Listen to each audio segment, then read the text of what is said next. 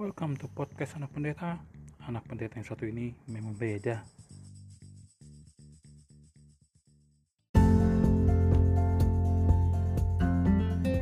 Shalom.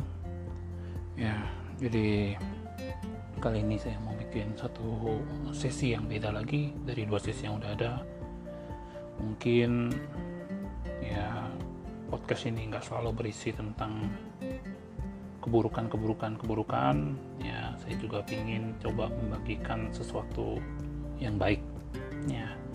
Jadi dalam mendekati season Natal saya ingin membahas uh, tentang satu hal yang sangat umum ya tentang kasih.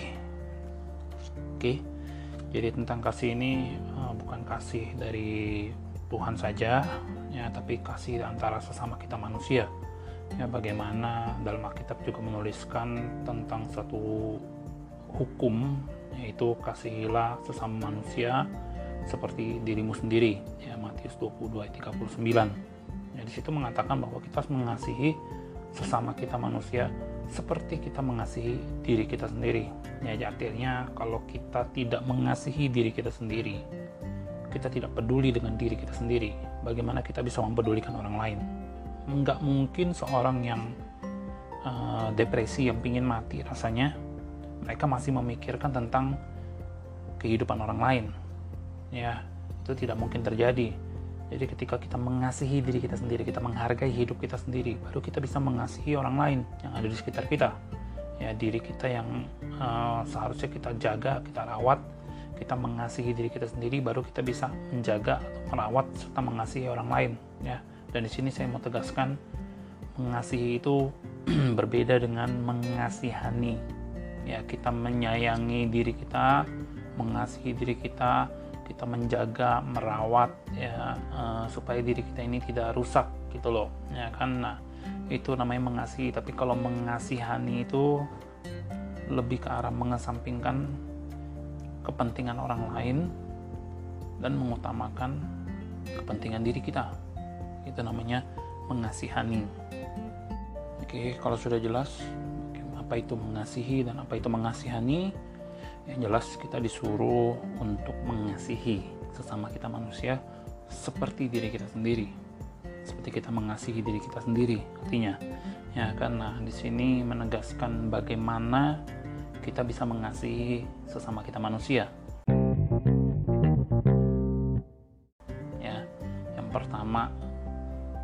kita ketahui adalah ketika kita mengasihi orang tersebut, kita memberikan bantuan kepada mereka. Help ya, kita memberikan support ya, bukan sesuatu yang kita sebut sebagai kasihan kepada mereka. Ya, kita bukan cuma sampai pada tahap ya kita kasihan sama mereka, makanya aku memberikan mereka ini dan itu dan lain sebagainya. Enggak tapi kita memberikan bantuan. Kalau kita bicara dalam bahasa Inggris help ya di situ artinya ada suatu usaha yang dilakukan oleh orang tersebut sebelum mereka itu membutuhkan suatu pertolongan. Ya.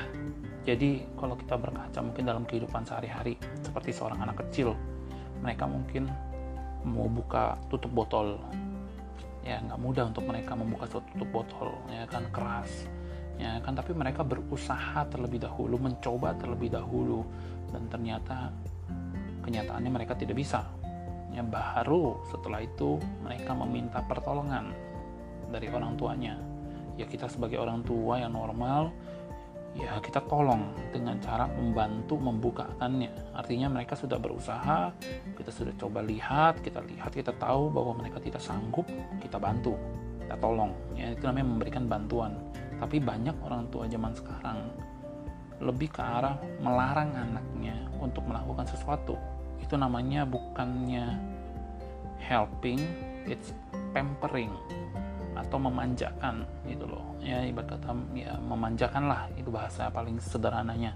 Ya kan jadi anaknya nggak usah buka tutup botol ada suster sediain nih uh, buka tutup botol nah jadi anaknya nggak pernah namanya merasakan kesusahan nggak pernah namanya merasakan penderitaan nggak pernah namanya merasakan usaha gitu loh.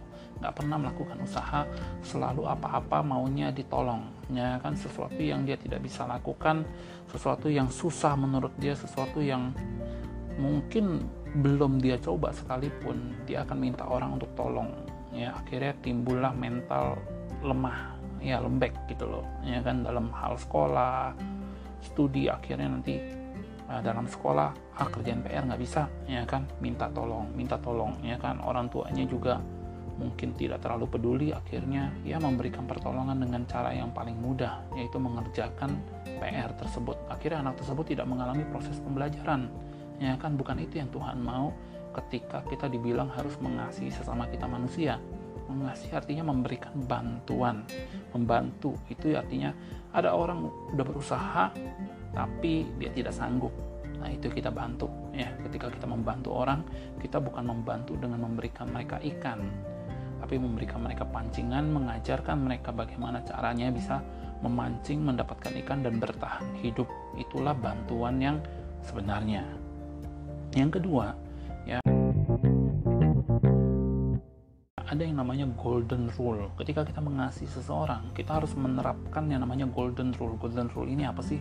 Dalam Matius 7 ayat 12 mengatakan segala sesuatu yang kamu kehendaki supaya orang perbuat kepadamu, perbuatlah demikian juga kepada mereka. Itulah isi seluruh hukum Taurat dan kitab para nabi. Ya di sini saya ibaratkan ya firman tadi itu seperti golden rule kita. Sangat simpel, ya kan?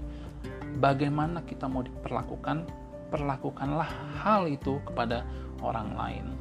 Simpelnya seperti itu. Kalau kita suka uh, untuk misalkan dibantu, ditolong dalam hal yang sulit. Nah, kita membantu juga orang lain dalam hal yang sulit.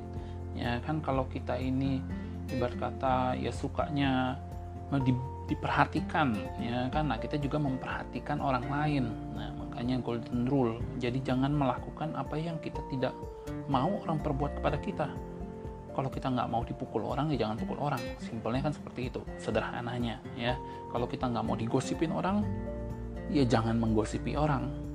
Kalau kita tidak mau dijelek-jelekin orang, jangan kita menjelekkan orang lain. Kalau kita tidak mau dihakimi, jangan kita menghakimi orang lain. Sederhananya seperti itu. Jadi itu adalah golden rule yang harus kita tanamkan dalam mindset kita, dalam pola pikir kita bahwa kalau aku tidak mau merasakan hal yang buruk, aku tidak akan melakukan hal yang buruk kepada orang lain. Gitu loh. Ya. Jadi itu adalah golden rules. Nah, yang ketiga, Yang ketiga adalah ketika kita bilang mengasihi orang lain, kita harus menjadikan mereka itu adalah muridnya Tuhan. Jangan kita cuma sekedar menolong, menolong, menolong, berbuat baik, berbuat baik, berbuat baik, tapi tidak membawa mereka kepada suatu kebaikan yang sejati. Kelahiran Yesus dalam dunia punya satu tujuan untuk menyelamatkan manusia, ya, menebus dosa. Jadi ketika kita ini mau mengasihi orang lain, kita harus menjadikan mereka pengikut Tuhan juga supaya mereka menerima keselamatan yang kekal, kehidupan yang kekal, keselamatan yang sejati di dalam Yesus Kristus. Makanya dalam Matius 28 ayat 19 sampai 20 mengatakan, "Karena itu pergilah, jadikanlah semua bangsa muridku dan baptislah mereka dalam nama Bapa dan Anak dan Roh Kudus." dan ajarlah mereka melakukan segala sesuatu yang telah kuperintahkan kepadamu dan ketahuilah aku menyertai kamu senantiasa sampai kepada akhir zaman ya. Dan dengan mengajar dan mengajak mereka menjadi murid Tuhan masuk dalam persekutuan yang erat dengan Tuhan kita tidak cuma sekedar menghibur jiwa mereka ya. Kita juga tidak cuma sekedar mengasihi jiwa mereka tubuh mereka tapi mengasihi roh mereka ya kan. Akhirnya jiwa-jiwa bisa dimenangkan bagi Tuhan mengikut Tuhan. Itu yang paling penting. Ya makanya jangan kita ini menjadi orang yang egois kita harus mengasihi sesama kita manusia seperti diri kita sendiri. thank you